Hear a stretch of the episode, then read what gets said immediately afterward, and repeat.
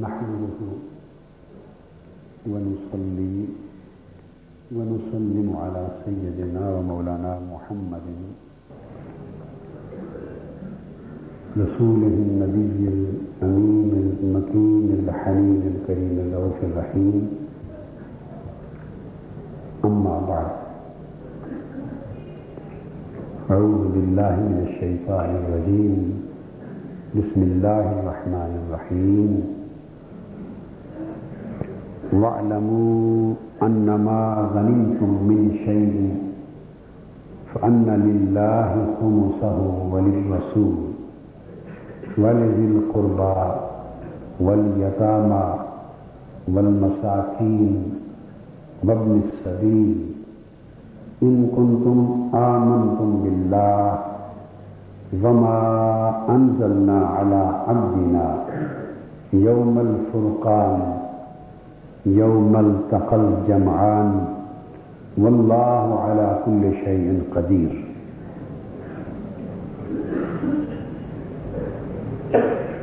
إذ أنتم بالعدوة الدنيا وهم بالعدوة القصوى والركب أسفل منكم ولو تواعدتم لاختلفتم في الميعاد ولكن ليقضي الله أمرا كان مفعولا ليهلك من هلك عن بينة ويحيى من حي عن بينة فإن الله لسميع عليم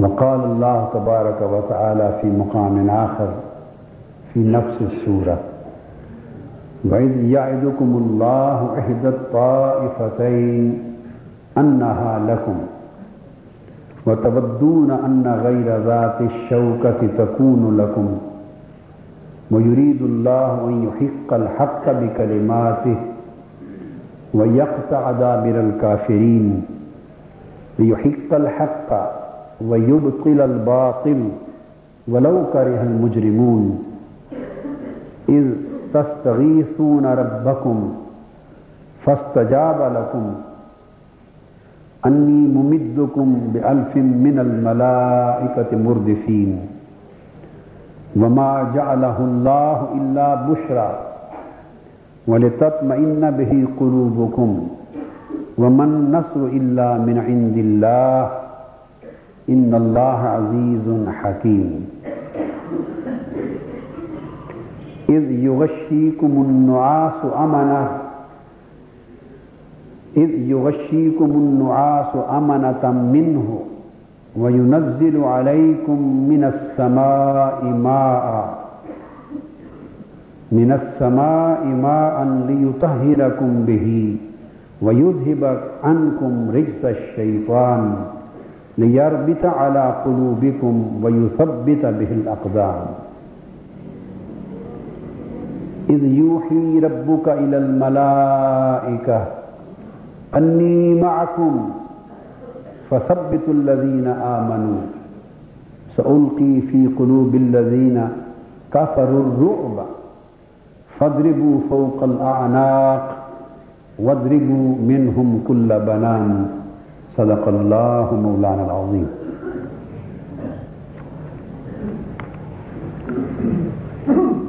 محترم علماء کرام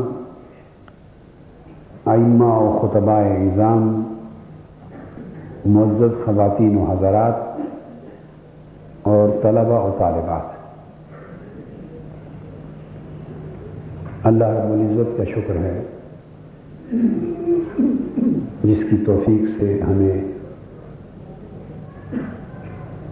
حضور نبی اکرم صلی اللہ تعالی علیہ وآلہ وسلم کے توسل سے بار کہے الہی سے بے پناہ اور بے شمار نعمتیں، رحمتیں، سعادتیں اور برکتیں نصیب ہوئی اور سب سے بڑھ کر قرآن مجید کی وہ ہدایت نصیب ہوئی جس کے اتنے گوشے ہیں کہ ان کا شمار اور احساب ہی نہیں کیا جا سکتا۔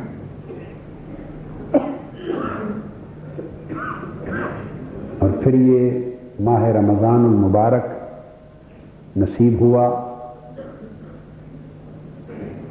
جس مہینے کی جھولی روزوں اور قرآن مجید کی تلاوت اور قیام، رات کے قیام کی برکتوں کے ساتھ اور انوار کے ساتھ مالا مال ہے۔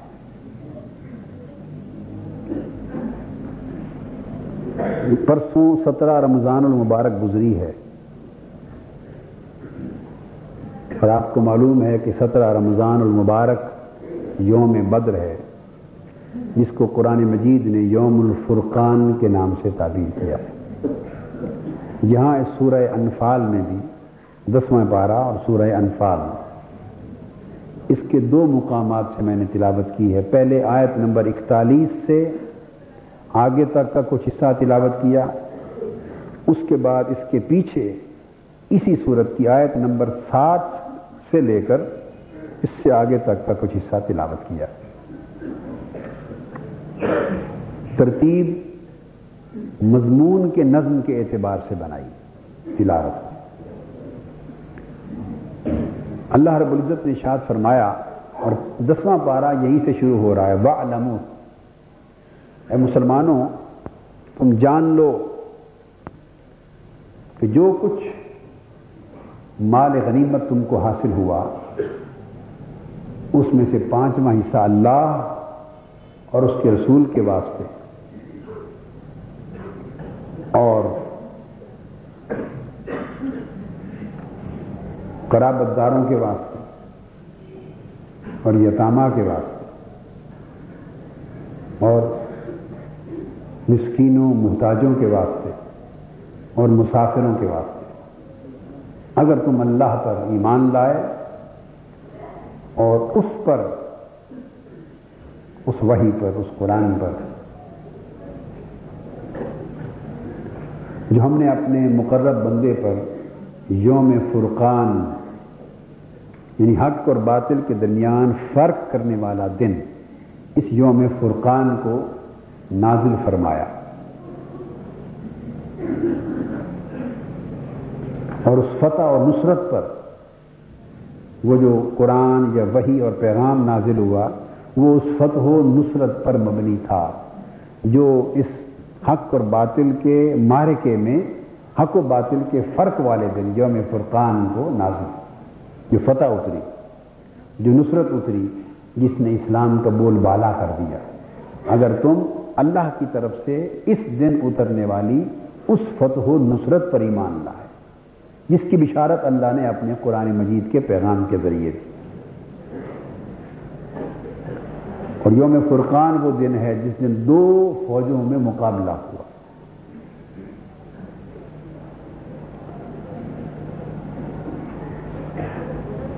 اور مسلمانوں کی تعداد بھی بے شک کم تھی، ہتھیار بھی کم تھے، کفار تعداد میں بھی زیادہ تھے، وسائل میں اور اسلحہ میں بھی زیادہ تھے۔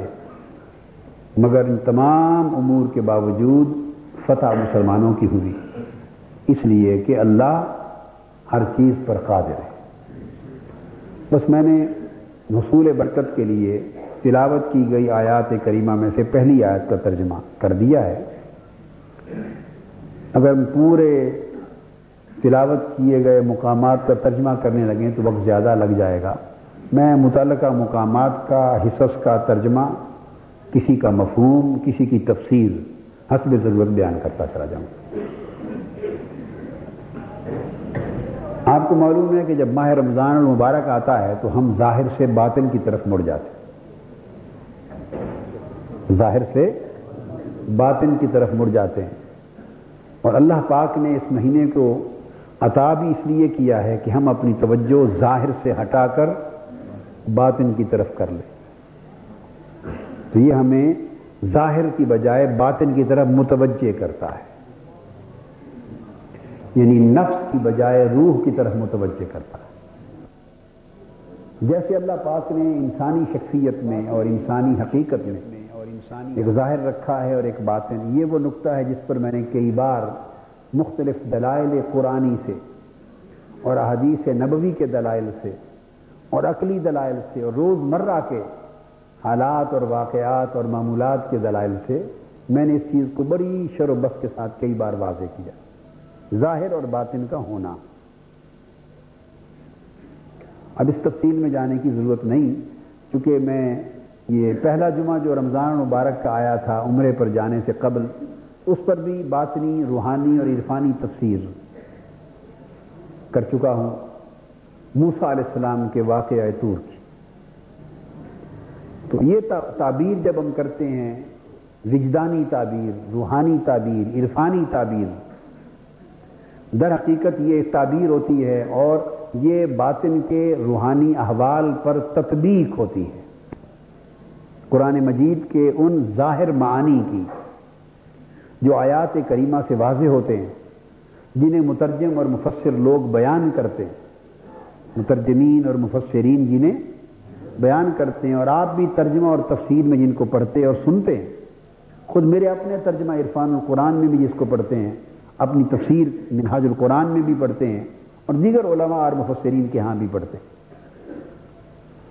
ان معنی کا ایک اطلاق ہوتا ہے، ایک تطبیق ہوتی ہے باطنی احوال پر، روحانی احوال پر، تاکہ ان معنی کا براہ راست جو اثر تو ظاہر پر پڑنا ہے وہ ظاہر پہ پڑے اور ان کے اندر جو باطنی اور روحانی معارف ہیں، ان کی تطبیق ہمارے روحانی احوال کے ساتھ ہو تاکہ روح اور قلب و باطن بھی ان کے انوار سے منور ہو جائیں۔ اور فیض حاصل کریں۔ اس لیے میں یہ سمجھتا ہوں کہ قرآن مجید کے معنی جیسے عوالم سبا ہیں یا عوالم خمسہ ہیں، پانچ عالم ہیں، سات عالم ہیں، جس کو عالم ناسود کہتے ہیں، یہ دنیا جس میں ہم رہتے ہیں۔ میں ایک خاص نقطہ بتانے والا ہوں۔ یہ دنیا جس میں ہم رہتے ہیں، یہ ظاہر کی دنیا ہے۔ اس کو عالم ناسود کہتے ہیں۔ اور میں سمجھتا ہوں کہ قرآن مجید کے معنی میں بھی ایک معنی ناسوتی ہوتا ہے۔ پھر اس سے اوپر چلے جاتے ہیں آسمان کی دنیا، جہاں عرش تک ملائکہ رہتے ہیں، وہ عالم ملاکوت کہلاتا ہے۔ ہم اوپر چلے جاتے ہیں، اس ناسوت کو چھوڑ کے اوپر چلے جاتے ہیں۔ وہ ناسوتی ملاکوتی دنیا جہاں ملائکہ رہتے ہیں، جہاں نورانی ارواح رہتی ہیں، انبیاء، صدیقین، شہداء، صالحین کی، اور جہاں سے روحیں آئی بھی ہیں عالم ارواح سے، تو وہ ملاکوتی دنیا ہے، روحانی دنیا ہے، نورانی دنیا ہے۔ اسی طرح قرآن مجید کے معنی اور مطالب کا کے اندر بھی ایک ملاکوتی عالم ہے۔ تو ایک ملاکوتی معنی بھی ہوتا ہے قرآن مجید کا۔ وہ ملاکوتی معنی آپ کہیں گے کن کے لیے؟ قرآن جمی عوالم کے لیے میں اس پر ایک نقطہ بیان کر دوں تاکہ بات آپ کے ذہن میں بیٹھ جائے۔ قرآن مجید جمی عوالم کے لیے، تمام عالموں کے لیے، تمام دنیاؤں کے لیے جیسے اللہ پاک نے فرمایا الحمد رب العالمین۔ تمام تعریف اور تمام تعریفیں اس اللہ کے لیے، جو تمام جہانوں کا اور عالموں کا رب ہے، پروردگار ہے۔ بے شمار عالم ہو گئے، بے شمار دنیایں ہوئی تو ہر عالم کا ایک اپنا ضابطہ ہے، ہر عالم کے ایک اپنے اتوار ہیں، طور طریقے ہیں۔ اس عالم کے اپنے احوال اور حالات ہیں۔ اس عالم کے اپنے تقاضے اور مقتضیات ہیں۔ اس عالم میں خود بسنے والے حقائق ہیں اور ان کی ضرورتیں۔ تو قرآن مجید جس طرح اس دنیاوی حصی مادی، خارجی اور ناسوتی عالم میں رہنے والوں کے لیے نور دیتا ہے۔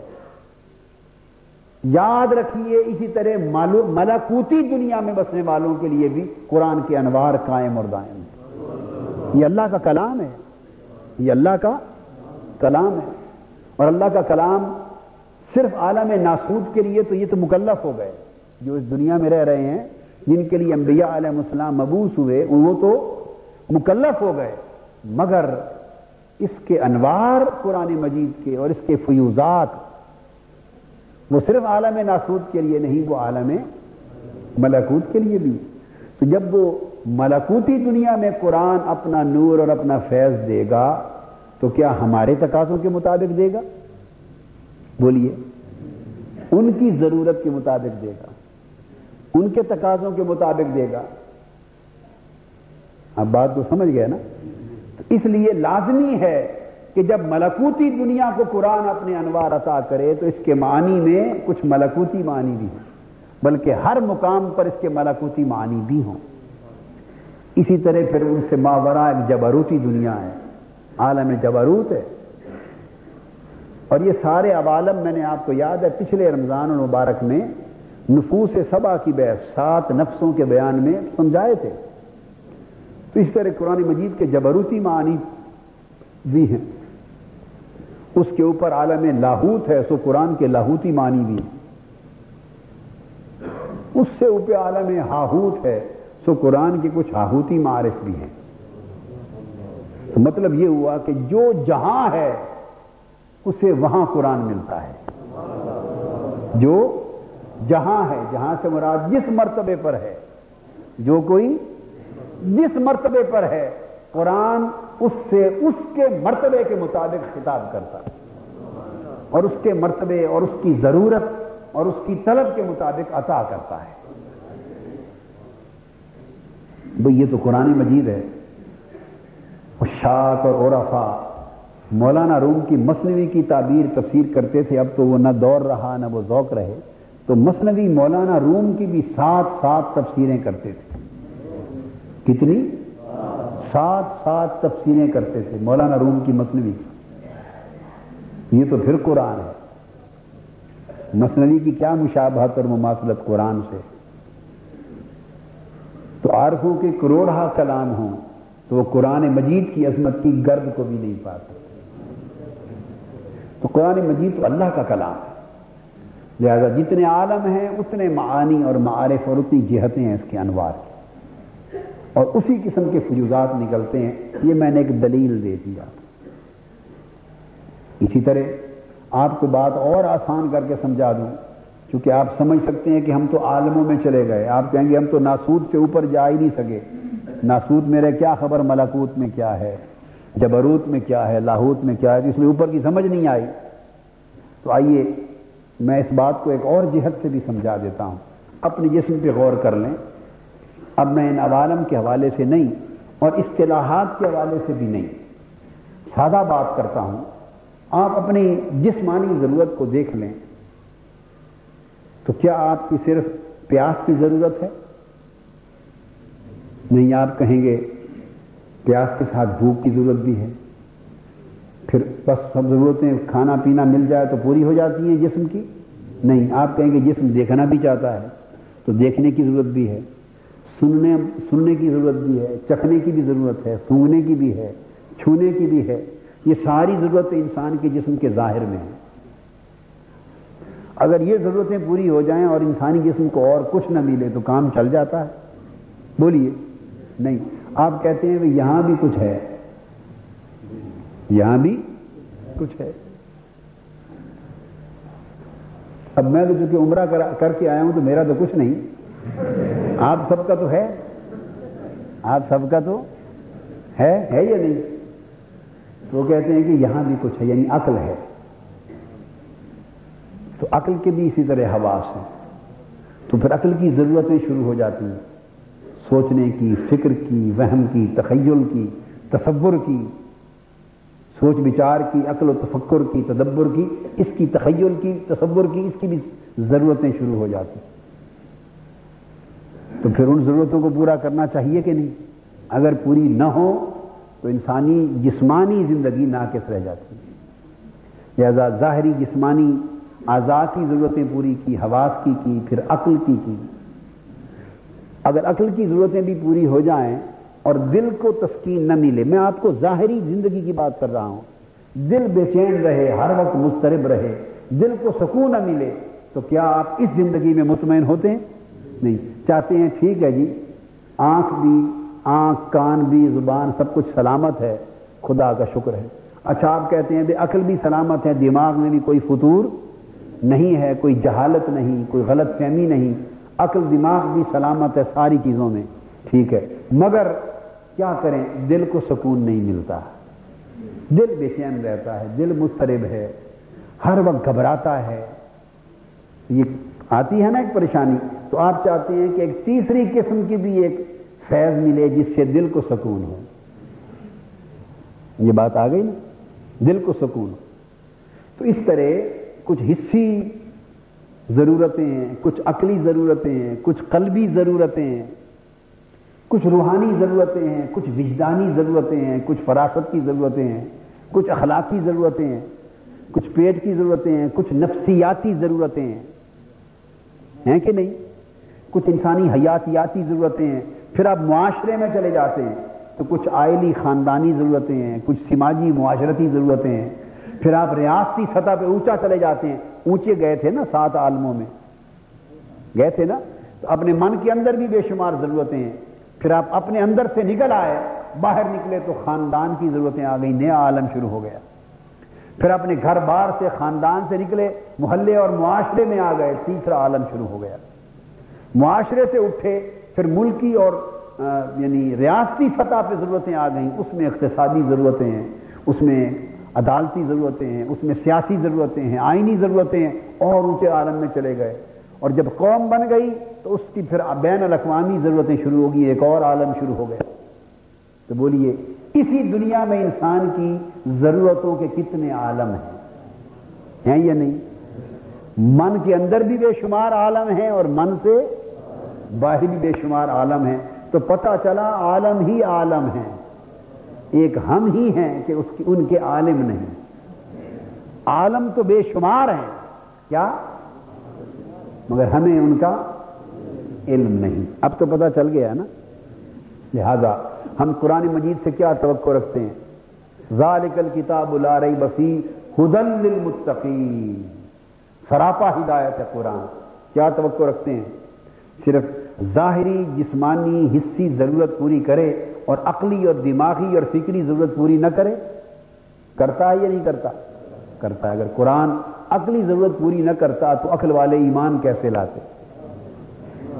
تو گویا کچھ اس کے معنی اور مطالب وہ ہیں جنہوں نے ہمارے ظاہر کو، جسمانی ظاہر کو فائدہ پہنچایا۔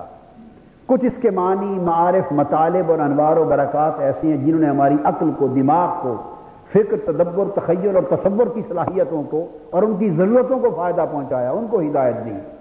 پھر آگے بڑھے، اس کے کچھ انوار و معانی ایسے ہیں جنہوں نے ہمارے قلب کو فائدہ پہنچایا، روح کو فائدہ پہنچایا، وجدانی فائدہ دیا نفساتی دیا اللہ کیا۔ حتیٰ کہ کتابیں لکھی گئی ہیں کہ جو مریض ہیں، کیا؟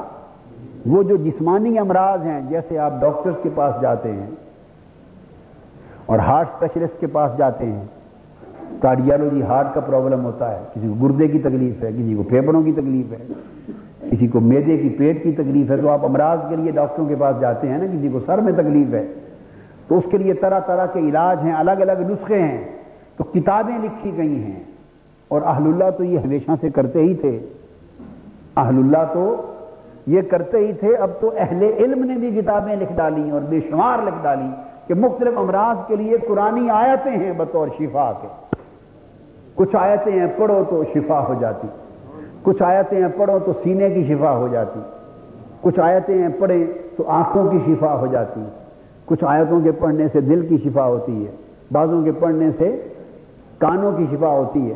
بعض آیتیں ہیں بچہ دودھ نہیں پیتا، ان کو پڑھ کے پھونکنے سے دودھ پینے لگ جاتا ہے۔ ماں کے پستان کی شفا ہو جاتی ہے یا بچے کے اتشان کی، اس کی بھوک کی، پیاس، اس کی پیاس کی شفا ہو جاتی ہے۔ آپ کو نہیں معلوم، بعض آیتیں ہیں، بچہ روتا ہے، ساری رات ماں کو جگاتا ہے تو پڑھ کے پھونکے اس کی شفا ہو جاتی ہے۔ یہ دم کیا ہوتے ہیں؟ دم کیا ہوتے ہیں؟ تو اس دم میں جو خم آتا ہے، وہ اسی قرآن مجید کی برکت سے تو آتا ہے۔ اسی اللہ کے کلام سے آتا ہے۔ تو آدمی کا کچھ نہیں، اس کے لب ہلتے ہیں، وہ پڑھتا ہے اللہ کا کلام، پھونکتا ہے۔ اسی کا فائدہ جاری ہو جاتا ہے۔ مگر فرق یہ ہے، کسی کی زبان سے قرآن کی آیات کا فائدہ جاری ہوتا ہے، کسی کی زبان سے جاری نہیں ہوتا۔ یہاں فرق آ جاتا۔ ہے فائدہ اس آدمی کا نہیں ہے، برکت اسی قرآن کی ہے۔ فیض اسی قرآن کا ہے۔ مگر کوئی پڑھے تو اس زبان سے جاری نہیں ہوتا۔ کوئی پڑھے تو اس زبان سے جاری ہوتا ہے ابھی تو ہر بات سے آگے بات نکلتی میں موضوع سے نہ ہٹ جاؤں۔ آپ کہیں گے، یہ کیا وجہ ہے کہ ایک زبان سے جاری ہوتا ہے قرآن کا فیض، دوسرے کی زبان سے جاری نہیں ہوتا؟ اس کی وجہ کیا ہے؟ کوئی بڑی سادہ بات ہے۔ آپ بلوچستان میں چلے جائیں، سوات میں چلے جائیں، پہاڑی علاقے میں چلے جائیں، زمین کے نیچے مسلسل پانی بہ رہا ہے۔ زمین کے نیچے مسلسل پانی بہ رہا ہے۔ جہاں پتھریلی زمین ہے، وہاں سے چشمہ نہیں پھوٹتا جہاں ملائم خاص زمین آتی ہے، وہاں سے اسی پانی کا چشمہ پھوٹ پڑتا ہے۔ تو جن جن کے قلب پتھر کی مانند ہیں، ان کی زبانوں سے قرآن کے فیض کے چشمے جاری نہیں ہوتے۔ اور جنہوں نے اپنے دلوں کی زمین کو نرم اور ملائم کر لیا ہے، جب وہ پڑھتے ہیں تو ان کی زبان سے چشمے جاری ہو جاتے تو ہر چیز جس کی سمجھ نہ آئے، اللہ نے اس کی سمجھ اس زمین پہ رکھ دی۔ ہر چیز جس کی سمجھ نہ آئے، اس کی سمجھ اللہ نے زمین کے مشاہدات میں رکھ دی ہے۔ اندر بھی رکھ دی ہے، باہر بھی، قدم قدم پہ رکھ دی ہے۔ مگر وہ سمجھ بھی سمجھ والوں کو آتی۔ ہے یا سمجھ والوں کو آتی ہے یا سمجھ والوں کے پاس رہنے سے آتی۔ فس اہل ذکر ان کن تم لا تعلمون۔ اللہ نے فرمایا، تمہیں اگر سمجھ نہ ہو تو جو ذکر والے ہیں ان سے سمجھ لیا کر. کیا؟ ذکر کہتے ہیں یاد کو۔ کیا مانا ذکر کہتے ہیں؟ عربی میں کسی کو کہتے ہیں؟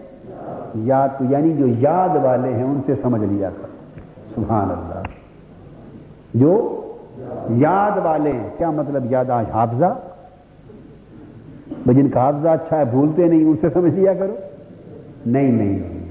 یاد والے ہیں جو اللہ کی یاد میں رہتے ہیں اور اللہ ان کی یاد میں رہتا ہے اور جو اللہ کی یاد میں رہتے ہیں ان سے پوچھ لیا کرو کیوں کہ ان سے معنی معانی و معرف کے چشمے ابلتے رہتے تو یہ آپ کو میں نے بعض مثالیں دے کے نقطہ سمجھا دیا کہ قرآن مجید کی یہ بات اس لیے بتائی، کوئی یہ نہ کہے کہ یہ تو واقعہ تو غزوہ بدر کا ہے جی۔ تو یہ تو غزوہ بدر مدینہ طیبہ سے اسی میل دور فاصلے پر پیش آیا تھا۔ اور اہل مدینہ اور اہل مکہ مسلمان اور کافروں کی جنگ ہوئی تھی۔ اور قرآن مجید نے ذکر تو سترہ رمضان مبارک میں ہونے والی اس جنگ کا حق و باطل کے پہلے مارکے کا کیا ہے۔ تو قاضی صاحب نے کیا، اٹھا کے اندر روح اور نفس میں ڈال دیا۔ وہ اندر لے گئے، یہ کیا کر دیا؟ تو یہ جو بات بعد میں سوال اٹھنا تھا، میں نے اس کا جواب پہلے دے دیا۔ میں نے اس کا کہ ایک بدر باہر ہے، ایک مارکا بدر اندر ہے۔ ایک مارکا بدر اندر بھی ہے۔ مگر ہم سمجھ نہیں گئے ہم حق اور باطل کا ایک مارے کا اندر بھی ہر وقت بپا ہے۔ اب اس کی جو روحانی تطبیق ہے، روحانی اور عرفانی تطبیق، عرفانی تعبیر روحانی تطبیق وہ کر رہے ہیں۔ اسی غزب بدر کے جو معانی اور معارف ہیں، ان سے اقتصاد فیض کرتے ہوئے قرآن مجید کے کلام سے۔ اللہ پاک فرماتے ہیں، مسلمانوں، جان لو انما غنیم تم من شعین کہ جو مال غنیمت کی بات ہو رہی تمہیں حاصل ہو۔ اس میں سے پانچواں حصہ پانچ حصے کر دیے گئے، تبھی پانچ حصہ بنا پانچواں۔ کسی چیز کا پانچواں حصہ کب بنتا ہے؟ بولیے۔ اگر دس حصے ہوں تو آپ اس میں پانچواں حصہ بناتے ہیں۔ اگر آپ کہیں کہ دس میں سے دو پانچواں حصہ وہ بھی ایک حصہ بنا تو دو دو کر کے پانچ حصے بن گئے نا۔ تو پانچ حصے بنائے گئے۔ فرمایا تو اس میں سے پانچواں حصہ اللہ اور اس کے رسول کے لیے۔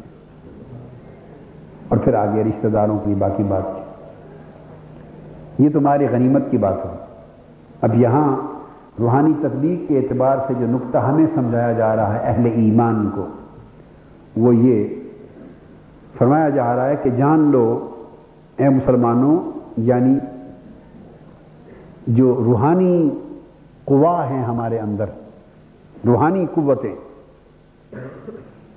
وہ جان لیں کہ جو تمہیں مال غنیمت نصیب ہوتا ہے یعنی مال غنیمت نفع نصیب ہوتا ہے۔ فائدہ نصیب ہوتا ہے۔ اللہ کے دین سے وہ شریعت سے فائدہ نصیب ہوتا ہے۔ کہاں سے؟ اللہ کے دین اور شریعت سے اسلام سے فائدہ نصیب ہوتا ہے۔ اور فائدہ وہی ہے جو مبنی بر اسلام ہو، جو مبنی بر شریعت ہو۔ اور پانچواں حصہ کا جو اشارہ ہے، پانچ حصے، اس سے مراد اللہ نے اس شریعت محمدی کو، اسلام کو پانچ حصوں میں تقسیم کر دیا ہے اور ان کا نام ہے ارکان اسلام۔ کیا نام ہے؟ پانچ حصوں میں تقسیم کر دیا ہے۔ ان کا نام کیا ہے؟ ارکان اسلام۔ بنی الاسلام علی خمس۔ اسلام کو پانچ ستونوں پر قائم کر دیا گیا اور پانچ حصوں پہ تقسیم کر دیا گیا۔ اس میں توحید اور رسالت کی شہادت ہے۔ اس میں اقامت نماز سلاد ہے، اس میں اطاع زکوٰۃ ہے، اس میں سیام رمضان رمضان کے روزے ہیں اور اس میں حج ہے۔ فرمایا تمہیں جو مال غنیمت حاصل ہوتا ہے، اس کی پہلی قاعدہ یہ لگایا کہ کوئی روحانی نفع، حقیقی نفع حاصل نہیں ہو سکتا شریعت کے بغیر۔ کون سی شریعت؟ جو پانچ ستونوں پر پانچ حصوں پر قائم ہے، اسلام پر قائم۔ لہذا وہ لوگ جو شریعت اور اسلام کے طریق کو چھوڑ کر ترک کر کے شریعت کا اور اسلام کا ترک کر کے روحانی نفع حاصل کرتے ہیں، وہ نفع نہیں، وہ خسارہ حاصل کرتے ہیں اور تباہی خریدتے ہیں۔ تو یہ پانچ حصے جو اللہ پاک نے تعلیمات کے کر دیے اور پانچ ستونوں پر مجموعی طور پہ اسلام کی شریعت کو کھڑا کر دیا۔ فرمایا، یہ حقیقت میں ان سے علوم نافیہ کے اور فیوزات نافیہ کے اور برکات نافیہ کے چشمے پھوٹ رہے ہیں۔ چشمے؟ اور اس کے لیے ان پانچوں اعمال کو خالص کر لو، اللہ کے لیے اور اس کے رسول کے لیے۔ ایمان، اللہ اور اس کے رسول کے لیے۔ اور اس میں جو فرمایا والے ذل قربا اور پھر بازو نے اس سے مراد لیا رسول کے کرابت والے۔ کیا؟ خمس ہے نا؟ رسول کے کرابت والے۔ اب جو رسول کے کرابت والے یا کرابت دار جیسے زکوٰۃ میں جو کرابت دار آ جاتا ہے۔ خمس میں رسول کے کرابت دار بیان کی، حضور السلام کے زمانہ اقدس میں بھی۔ جو حضور علیہ السلام السلام کی قرابت تھی، ان کو حصہ ملتا تھا۔ تو رسول کے کرابت دار یعنی اہل بیت محمد صلی اللہ علیہ وسلم، یا قرابت محمدی صلی اللہ علیہ وسلم، جن کو خمس میں حصہ ملتا تھا۔ فرمایا، تو توحید کو جو ارکان اسلام ہے اور پورا جو جسم ہے، پورا جسم ہے جس کو تمام اجزاء اور ارکان ملا کے ایک جسم واحد بنایا، اس کا اشارہ توحید کی طرف، جو تمام حقائق کو ایک وحدت میں جوڑے ہوئے۔ تمام حقیقتوں کو ایک وحدت میں جوڑے ہوئے توحید ہے۔ اور اس میں قلب جو دل ہے، اس میں جو دل ہے، جس کی وجہ سے اس سارے جسم کی زندگی قائم ہے، اس کا مرتبہ رسول کی مانند ہے۔ تمثیلاً، کیا؟ تمثیلاً کہ وہ مرکز و محور ہے، جان کا مرکز ہے یعنی ایمان کی جان کا مرکز ہے۔ توحید کی جان رسول کی معرفت سے ہے۔ ولی رسول تو فرمایا توحید اور رسالت کے ساتھ ولی القربا اور جو قلب کے قریبی ہیں، جو قلب رسالت ہے، اس کے قریبی ہیں، وہ سر ہے، مقام روح اور مقام سر ہے۔ دل کے قریب پھر آگے کون ہے؟ دل کے قریب روح ہے۔ اس کے قریب سر ہے، تو میں والے دل قربا، اور جو دل کے قریب ہیں، وہ بھی اس طرح اللہ اور اس کے رسول کے لیے خاص ہو جائیں۔ یہ بات سمجھنے والی۔ اللہ کے اور اس کے رسول کے جو دل کے قریب روح بھی ان کے لیے خالص ہو جائے۔ انسان کا سر اندر کے جو راز ہیں، وہ دنیا بھی اللہ اور اس کے رسول کے لیے خالص ہو جائے۔ اور پھر فرمایا ول یتامہ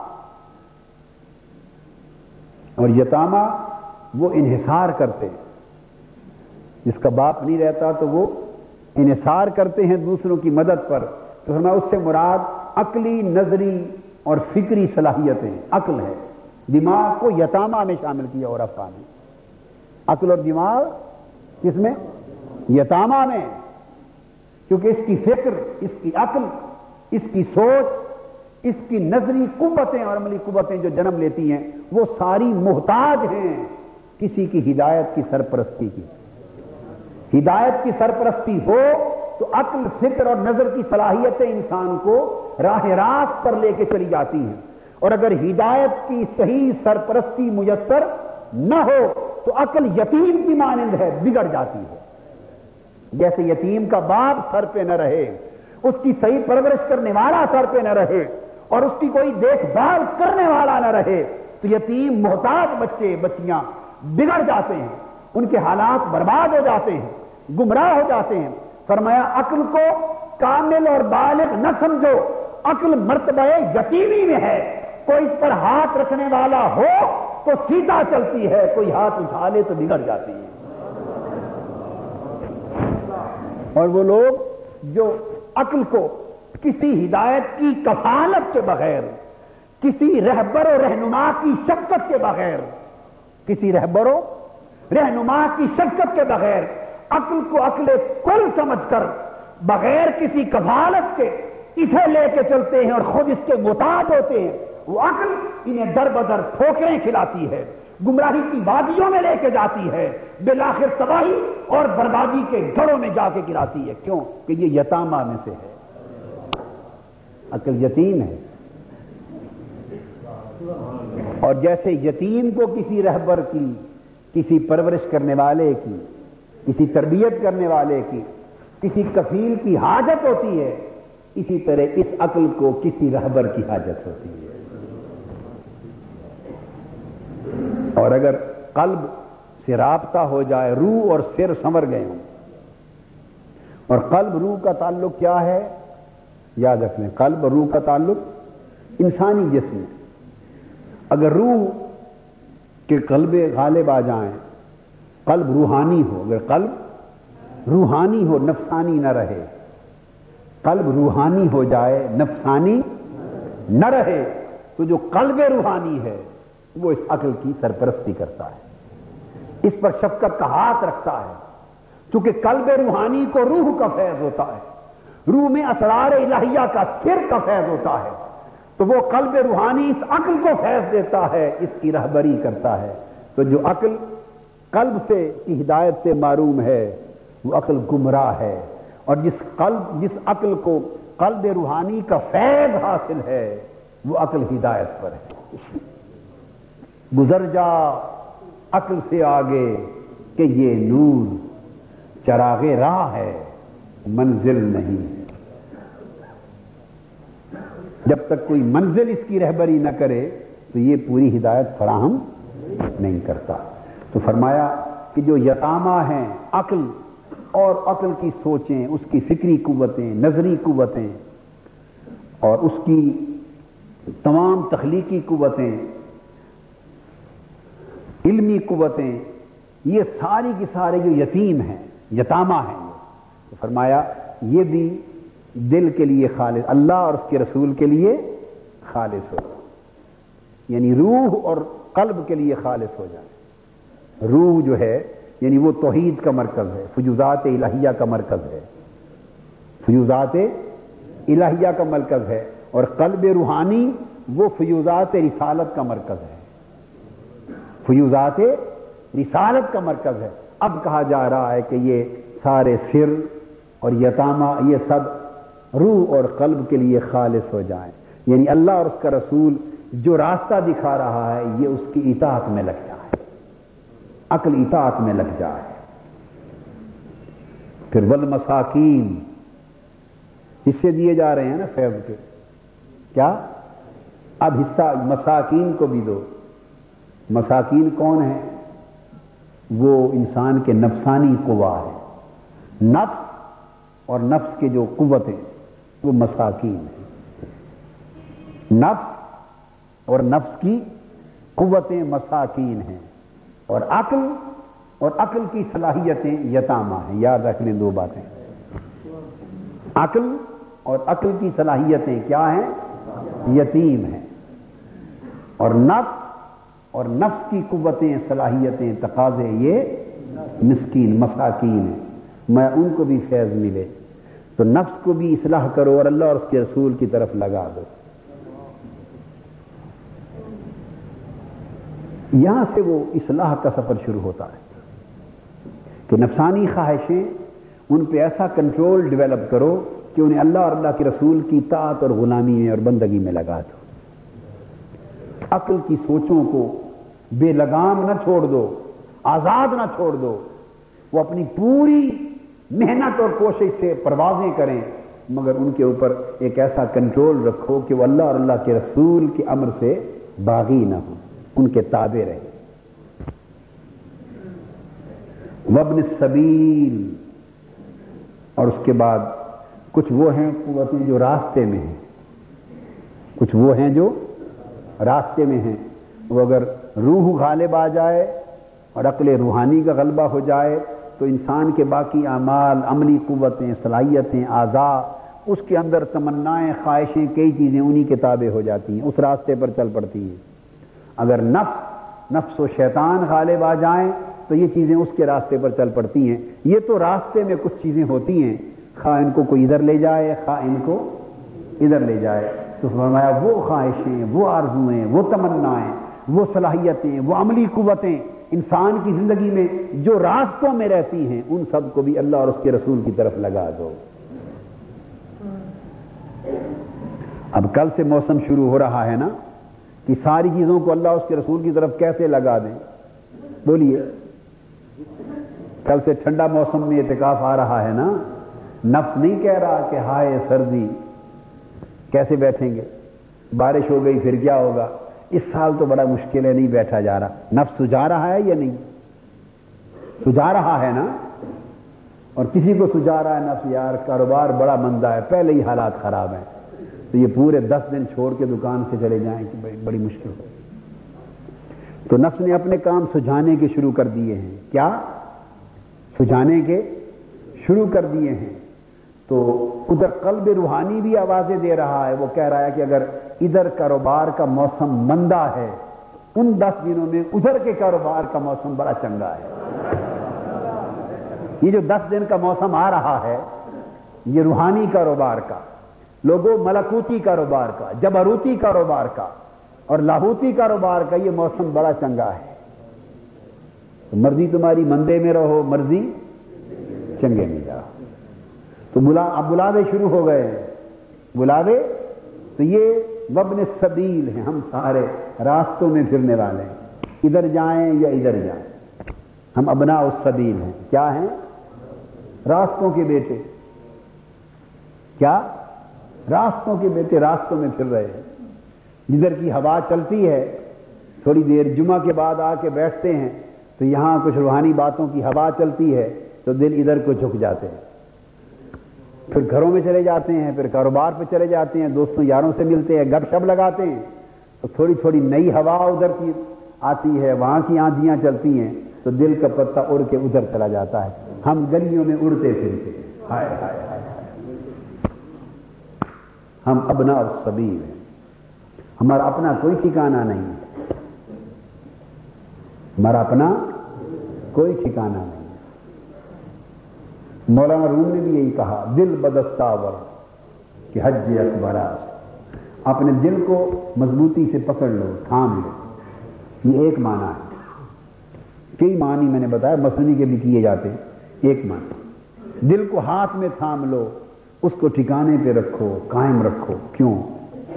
کہ ہوائیں چل رہی ہیں، خواہشوں کی، نفسانی خواہشوں کی۔ شہوتوں کی، تمناؤں کی، آرزوؤں کی، ہرسوں کی، ہوائیں آندیاں جکڑ طوفان چل رہے ہیں۔ اب تو طوفانوں کا دور آ گیا ہے۔ یہ دور فتن ہے۔ کبھی ہوائیں ہوتی تھی کبھی ہوائیں ہوتی تھی اب تو آندھیوں جکڑوں اور طوفانوں کا دور ہے۔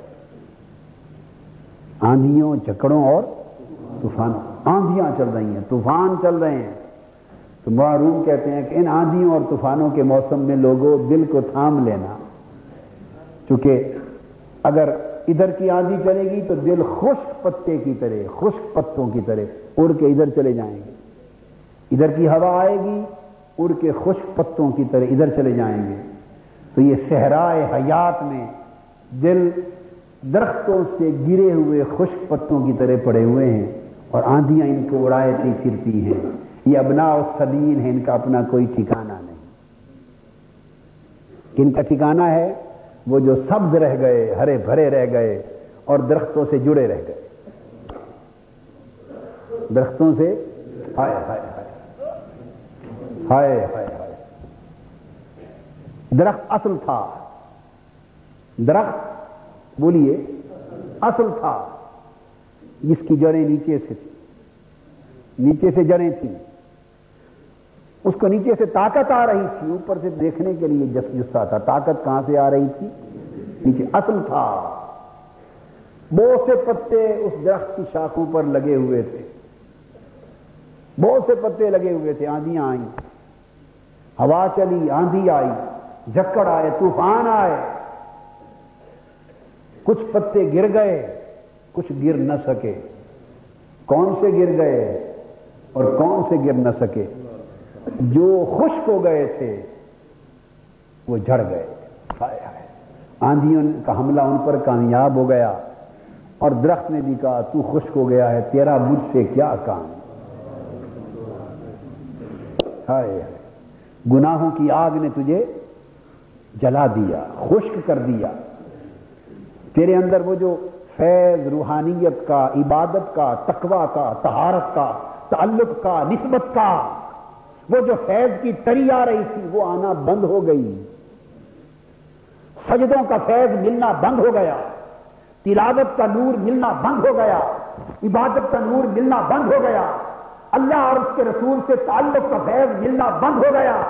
بندگی کا، رسولانی رسول کا، نسبت تہارت کا، عبادت کا تقوا کا۔ فیض جب سے بند ہوا اے انسان، نسل پتے کے، اے انسان پتے کی مانند تو خشک ہو گیا۔ جب انسان خشک ہو گیا، خشک پتے کی طرح، تو اس روحانی درخت نے بھی کہا، اب تیرا، مجھے، میرے ساتھ رہنے میں کیا کام ہے؟ یا جڑ جا۔ آندھی نے کہا، خشک پتے میرے ہاتھ میں آ جائیں۔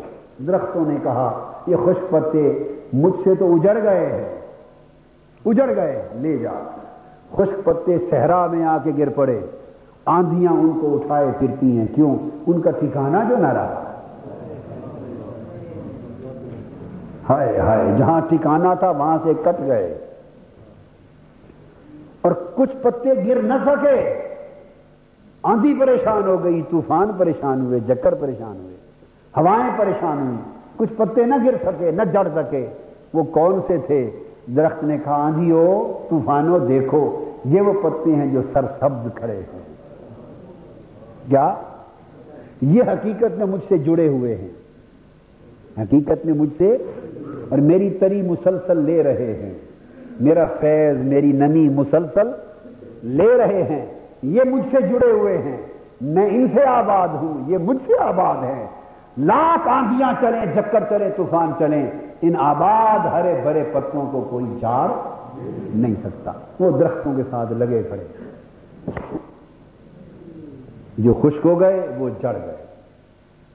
ہم خشک ہو گئے۔ ہائے ہائے۔ ہم خشک ہو گئے۔ ہم اپنے روحانی درخت سے، روحانی وطن سے، روحانی اصل سے بچھڑ گئے۔ آندھیوں نے ہمیں آ لیا۔ اب خواہشوں کی، شہوتوں کی، ہرسوں کی، لالچوں کی، گناہوں کی آندیاں ہمیں اڑائے پھرتی ہیں، گلیوں میں ابنا و سبیل بنا دیا ہے، کبھی ادھر چلی جاتی ہیں، کبھی ادھر چلی جاتی ہیں۔ کیوں ہم اڑتے پھرتے ہیں؟ کوئی ٹھکانہ نہ رہا۔ لوگوں، ٹھکانے والے بن جاؤ۔ کیا؟ بولیے۔ ٹھکانے والے بن جاؤ۔ اور ٹھکانے کے لیے پیوستہ رہ شجر سے امید بہار رکھ۔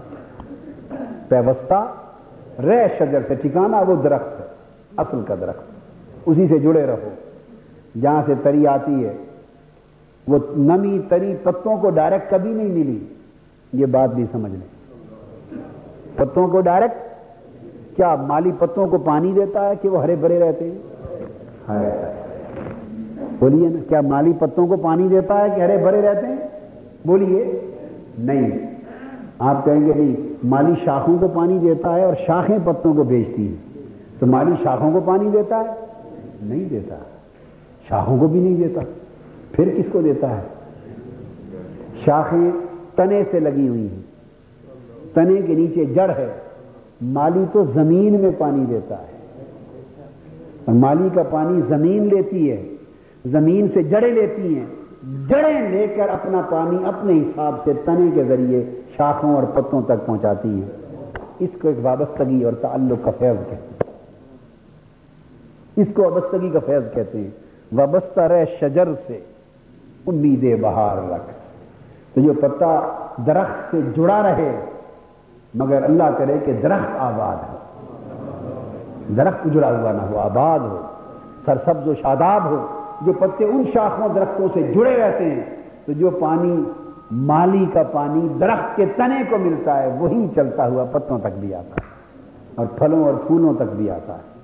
ان پر پھر آندیاں حملے نہیں کر سکتی۔ یہی بات اللہ پاک نے شیطان کو پہلے دن بتا دی تھی۔ اللہ عبادت منہم المخلصین اس نے کہا تھا فب عزتی کا اجمعین اے اللہ، مجھے تیری عزت کی قسم، میں سب کو گمراہ کر دوں گا۔ اللہ نے کہا تھا، خبردار، جو مجھ سے جڑے رہیں گے، ان پر تیرا حملہ نہیں چلے گا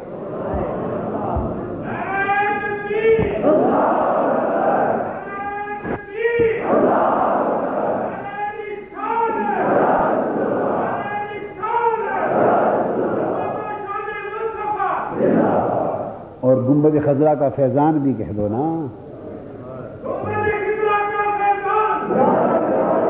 ہاں۔ سبحان اللہ۔ تو یہ فیض کے وہ چشمے ہیں۔ فرمایا، ان سب کو سیراب کر لو اللہ اور اللہ کے رسول کے فیض سے۔ سب سیراب کر لو۔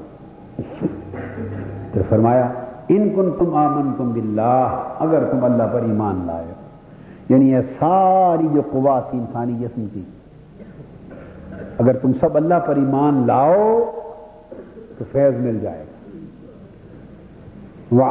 وما انزلنا علی عبدنا اور پھر اس نصرت اور فتح و نصرت پر فیض لاؤ جو ہم نے اپنے محبوب پر نازل کی تھی۔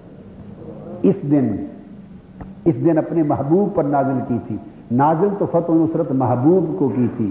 اور تم سب اقوا روحانی اقوا جسمانی اقوا عقلی اقوا فکلی اقوا روحانی اقوا نفسانی، یہ جو ساری صلاحیتیں اور قوتیں عقل اور دماغ کی اور نفس و خیال کی ہیں، اگر ساری سجدہ ریز ہو جاؤ، اللہ کے حضور اور اللہ پر ایمان لاؤ اور اس فتح و نصرت پر ایمان لاؤ جو صاحب گنبد خزرہ پہ اتری یعنی اس فیض الہی پر ایمان لاؤ جو تاجدار کائنات پر آیا اور تاجدار کائنات کے مبارک قدموں کے توسل سے امت میں پھیلا۔ مطلب کیا ہوا؟ بات بڑی توجہ طلب ہے۔ ان کن تم آمن تم بلّہ ایک تو اللہ پر ایمان لاؤ۔ اور دوسرا، وما انزلنا علی عبدنا۔ اور اس فیض پر ایمان لاؤ۔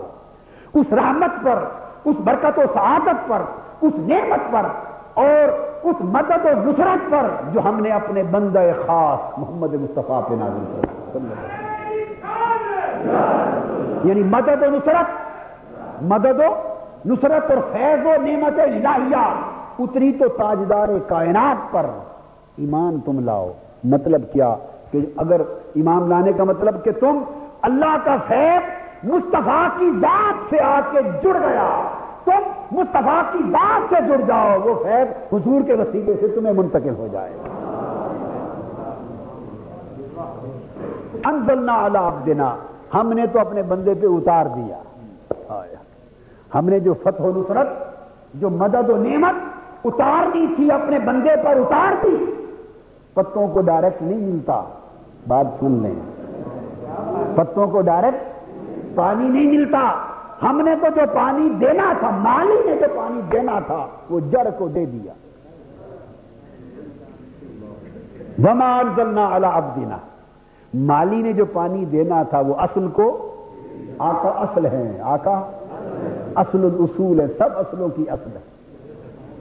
مالی نے جو پانی دینا تھا، اس نے جڑ کو دے دیا۔ پتے شور مچا رہے ہیں، مالی تھوڑا سا ہمیں بھی دے دے۔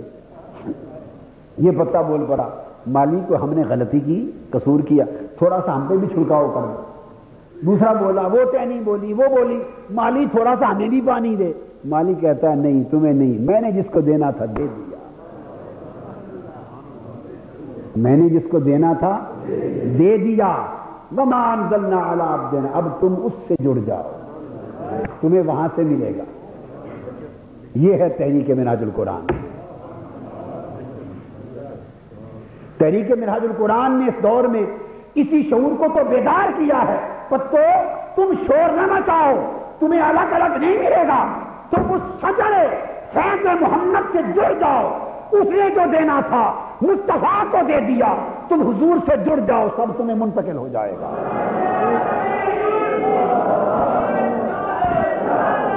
ہم اپنے نبی کے ہم اپنے نبی کے ہم پیارے نبی کے انسان نبی کے انسان نبی کے ہم اپنے نبی کے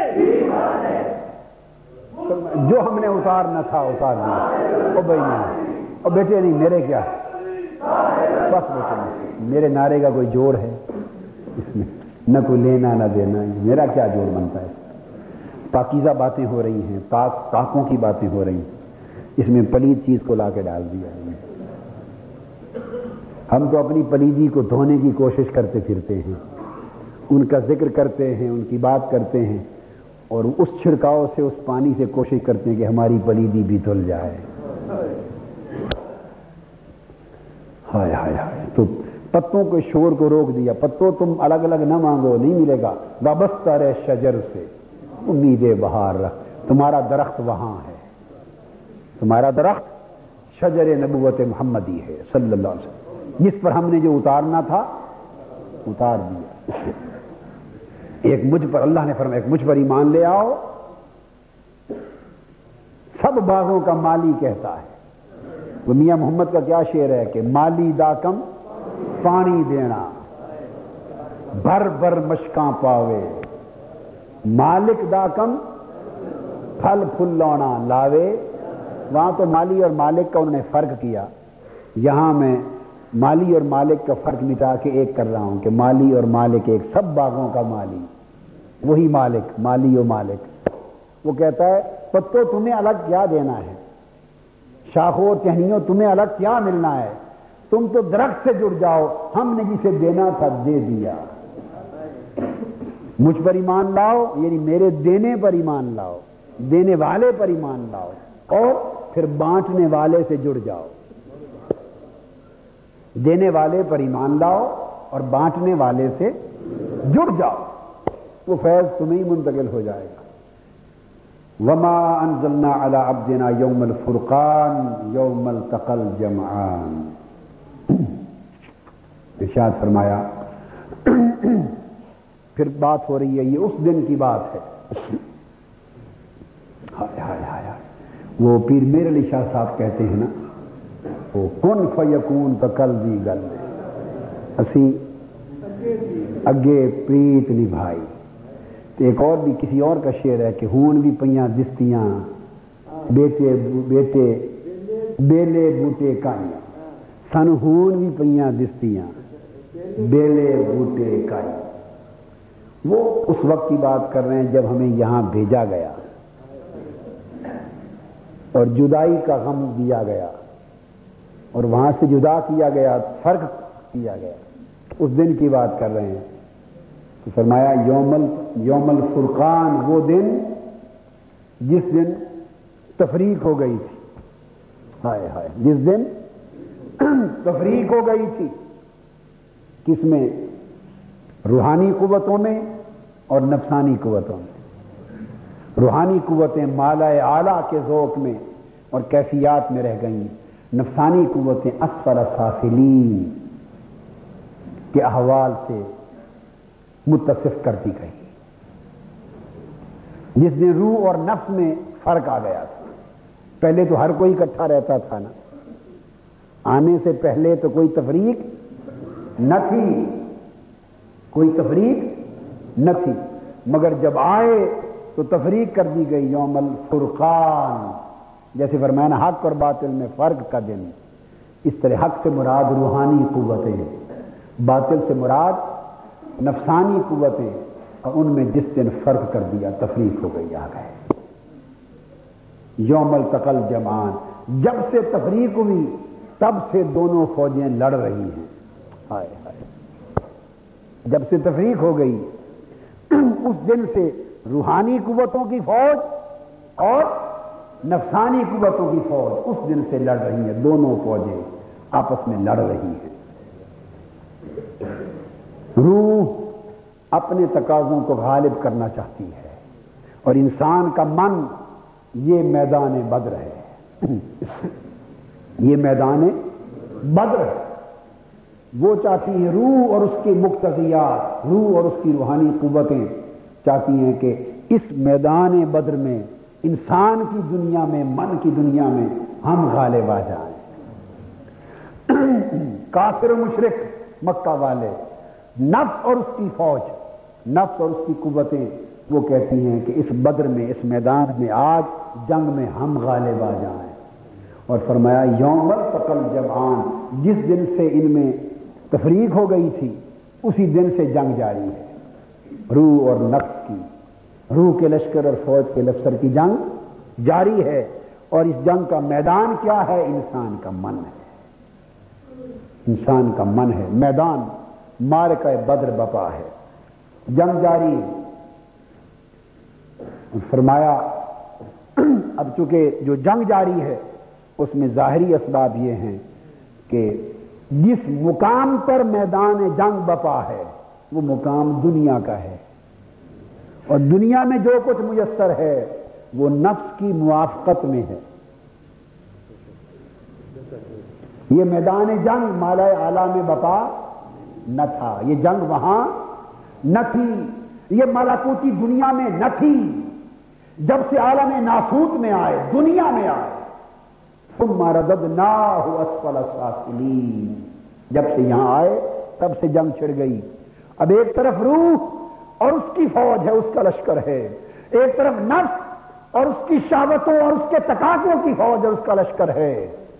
اور جہاں میدان جنگ ہے، وہ سارا ماحول نفس کے موافق ہے ہیرا پھیری کی دنیا مال و دولت کی لوٹ مار کی دنیا ہرس و لالت کی دنیا خواہش و شہوت کی دنیا تکبر کی دنیا ہرس و آج کی دنیا کس وجود کی دنیا عدالت و انعد کی دنیا مال پرستی کی دنیا جا پرستی کی دنیا حب دنیا کی دنیا یہ ساری دنیا کا گرد و نوا ماحول یہ اسلحہ یہ گھوڑے یہ عدد یہ سارا کچھ نفس کے لشکر میں ہے۔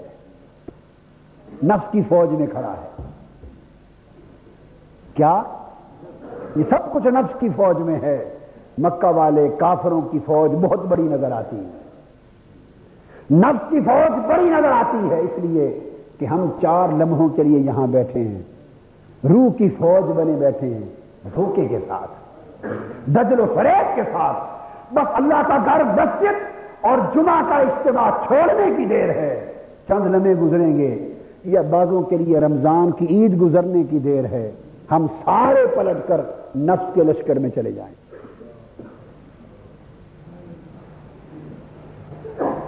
مجھے یہ بات یاد آ گئی۔ براہ راست اس کے ساتھ جوڑ نہیں، مگر مثال بڑی شاندار ہے۔ بچپن میں ہم بچے تھے تو ہماری ایک جنگ ہوئی۔ میں اب ذاتی واقعہ سنا رہا ہوں۔ سن پینسٹھ کی بات ہے جب یہ پاکستان، بھارت کی جنگ ہوئی تھی نا، پاک انڈیا کی پینسٹھ کی۔ تو میں اس سے پہلے کی بات، اس سے پہلے بھی کوئی جڑب شڑب ہوتی رہتی تھی غالباً۔ تو یہ کوئی اکسٹھ، باسٹھ کی بات ہوگی۔ ہم اسکول میں پڑھتے تھے، کوئی آٹھویں، نویں جماعت میں پڑھتے تھے، یا ساتویں، آٹھویں جماعت میں۔ بچے تھے۔ تو جنگ ہوئی ایک پاکستان بن گیا، ایک بھارت بن گیا۔ یہ کشمیر کے مسئلے پہ جھڑپیں ہوتی رہیں گی۔ کوئی واقعہ ایسا ہوا ہوگا جس سے یہ ضرورت پیش آئی تو بچوں نے کھیل بنایا۔ ایک میدان جنگ تھا۔ ہم نے دو تکڑے آدمی لے لیے۔ ایک کو پاکستان بنا دیا، ایک کو بھارت بنا دیا۔ ہاتھوں میں کسوٹیاں کسی کے ہاتھ میں چھڑیاں، کسی کے ہاتھ میں گنے، سوکھے ہوئے جو کچھ آیا سب نے پکڑ لی تو سو کے قریب لڑکے جمع ہو گئے، بچے۔ تو پچاس ساٹھ ایک طرف ہو گئے، پچاس ساٹھ ایک طرف ہو گئے۔ ان میں میں بھی شریک۔ وہ جو پاکستان تھا، میں پاکستان والے لشکر میں تھا۔ تھے سارے ہی دوست۔ کچھ بھارت کے لشکر میں چلے گئے اور آپس میں پھر کھڑے ہو گئے۔ ایک ریفری بنا، اس نے سیٹی بجائی۔ ون، ٹو، تھری کی اور جنگ شروع ہو گئی۔ بس سوٹوں، ٹانڈوں، لکڑیوں سے، چھڑیوں سے جو تھا، بس مار پی، لڑائی شروع ہو پاکستان اور بھارت کی جنگ ہو رہی لڑائی ہوتی رہی۔ پاکستان غالبات آ گیا۔ غالبات آ گیا غالبات آ گیا ہم جیتتے گئے، بڑھتے گئے۔ جب غالبات آ گیا، جو جو دیکھا بھارت والے لشکر نے، وہ جو مقابلے میں تھا کہ پاکستان والا لشکر غالب آ رہا ہے، اس کے فوجی اس کو چھوڑ کر ہمارے لشکر میں ملتے گئے۔ جو جو دیکھا کہ ہم اور غالب آ رہے ہیں، وہ سارے اس کو چھوڑ کر اپنے جو ان کا جرنیل تھا نا، ان کا، وہ غریب مار کھانے لگ گیا۔ اس کو چھوڑ کے ادھر ملتے گئے۔ چلتے چلتے نوبت، آپ یقین جانی یہ آئی کہ سو کے سو سپاہی سارے ہمارے لشکر میں ادھر بھارت اکیلا کہاں مار کھانا۔ جب اکیلے کو وہ ٹانڈے سوٹیاں لگنے لگ گئے نا، اس نے یاد کرے کر جی، اس نے کہا میرے لشکر بھی باغی ہو گئے، مجھے چھوڑ گئے تمہارا خیر، ہم جیت گئے لڑائی۔ یہ کیا تھا؟ بچوں کا کھیل تھا۔ ایک طرف روح ہے، ایک طرف نفس ہے۔ کچھ اس کی طاقتیں ہیں، صلاحیتیں ہیں۔ کچھ نفس کی صلاحیتیں اور قوتیں ہیں۔ جب جنگ جاری ہوتی ہے، ماحول سارا نفس کے موافق ہے، یہاں الٹ ہوتا ہے۔ وہاں تو پاکستان جیتا نا۔ یہاں کیفیت اندر اور ہے۔ یہاں نفس جو شیطان کا ساتھی ہے۔ سارا ماحول اس کے موافق ہے۔ خواہشیں اس کو تقویت دیتی ہیں۔ ذائقہ اس کو سپورٹ کرتا ہے۔ آنکھوں کا آرام، نیند اس کو سپورٹ کرتی ہے۔ جسم کا سکون اسے سپورٹ کرتا ہے۔ پیٹ کی بھوک اسے سپورٹ کرتی ہے۔ آپ سمجھ رہے ہیں کہ نہیں؟ دل کی خواہش اسے سپورٹ کرتی ہے، ماحول اسے سپورٹ کرتا ہے، ماں باپ اسے سپورٹ کرتے ہیں۔ کتنے نوجوان ہیں آپ میں سے جو دین کی راہ کی طرف دوڑ دوڑ کے آتے ہیں، ماں باپ روکتے کتنے نوجوان؟ میں ہاتھ کھڑے نہیں کراتا۔ مجھے میں اگر میں پوچھ لوں تو آدھے نوجوان ہاتھ کھڑا کر رہے جن کے ماں باپ نے حضرت قرآن کی راہ کی طرف جانے سے روکتے انہیں دوسروں کا راستہ نظر آتا۔ خدا جانے ان میں زیادہ نیکی ہوگی یہاں کے مقابلے میں۔ آئے آئے ان سے پوچھیے آپ کو ان میں کچھ زیادہ نیکی، صالحیت، تقوی، دینداری، بھلائی، خیر نظر آتی ہے ادھر زیادہ شر ہوگا۔ تو ماحول چونکہ موافق ہے، ماں باپ کی خواہشیں ادھر جاتی ہیں اللہ ماشاء اللہ۔ بیوی بچوں کی خواہشیں، مطالبے، تقاضے ادھر جاتے ہیں۔ سوسائٹی، کاروبار، تجارت حال احوال، سارا ماحول نفس کے تقاضوں کو سپورٹ کرتا ہے۔ روح اور روح کی قوتیں تنہا چند سپاہیوں کے ساتھ اس پردیس میں کھڑی ہے وہ کہتی ہے، آج اگر یہ جنگ میرے دیش میں ہوتی تو سارا ماحول مجھے موافق ملتا، میرا لشکر طاقتور ہوتا۔ مگر خلق نل انسان فی احسن تقویم، ثم رگد نہ پیدا تو وہاں ہوئی تھی، بڑا اچھا لشکر تھا، مگر پلٹا دیا گیا نفس کے اسفل سافرین ماحول میں۔ اب نفس کا لشکر بڑا مضبوط ہے، میں چند سپاہیوں کے ساتھ تنہا رہ گئی۔ تو جب ادھر غالب ہوتا ہے تو اس طرح رفتہ رفتہ، یہ جو راستے والے ہوتے ہیں نا وبنا السبیل، کیا؟ وہ سپاہی راستے والے، نہ ادھر نہ ادھر، جدھر پلڑا بھاری دیکھا، ادھر چلے گئے۔ جیسے ہماری قوم ووٹر جیسے ہماری قوم یہاں کے ووٹر، جس کو لوٹا بھی کہتے جیسے دیکھا بھی اقتدار میں آنے والے ادھر لگ گئے ووٹ دیتے۔ آپ کو کیوں نہیں دیتے جی آپ کا اتنا ووٹ بینک نہیں ہے، تو ووٹ بینک فرشتے تو نہیں بنائیں گے، آپ ہی بنائیں گے۔ ووٹ بینک کون بنائے گا؟ ملائکہ بنائیں گے۔ آپ ادھر دیں یا ادھر دیں۔ اور ادھر نہ دیں تو کہ جو آپ کا ووٹ بینک نہیں، آپ کے اقتدار میں آنے کے چانسز نہیں۔ تو چانسز کون لاتا ہے؟ عوام ہی لاتے ہیں۔ تو عوام وبنا اس سبیل ہے کیا ہے ابنا اس سبیل یہ گلی کے گلیوں اور راستوں کے والے، چلنے پھرنے والے۔ جدھر کا غلبہ دیکھا، ادھر چل پڑے، ادھر چپ گئے۔ تو نفس کے لشکر میں ابنا و سبیل انسانی شخصیت کے سارے ادھر جھک جاتے ہیں۔ اور نتیجہ کیا ہے؟ کہ ادھر کا لشکر بڑا مضبوط ہے اور روح کا لشکر دیکھنے میں عددی قلت ہے اسلحہ کم ہے، تھوڑے لوگ ہیں۔ مگر فرمایا، اگر تم صدق دل اور اخلاص سے اللہ اور اس کے رسول کی طرف جھک جاؤ۔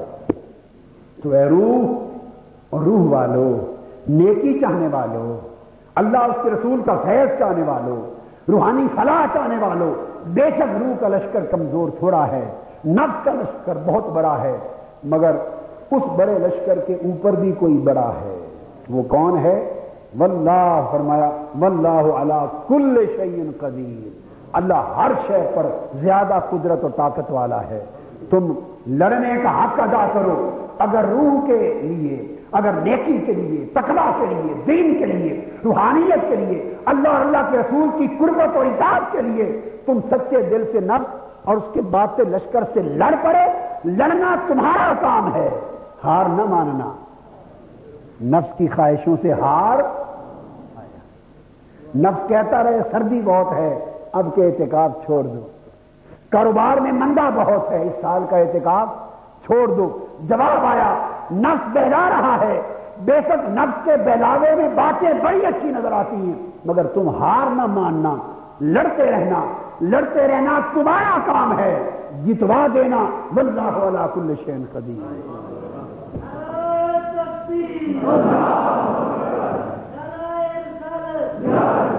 جتوا دینا اللہ کا کام ہے۔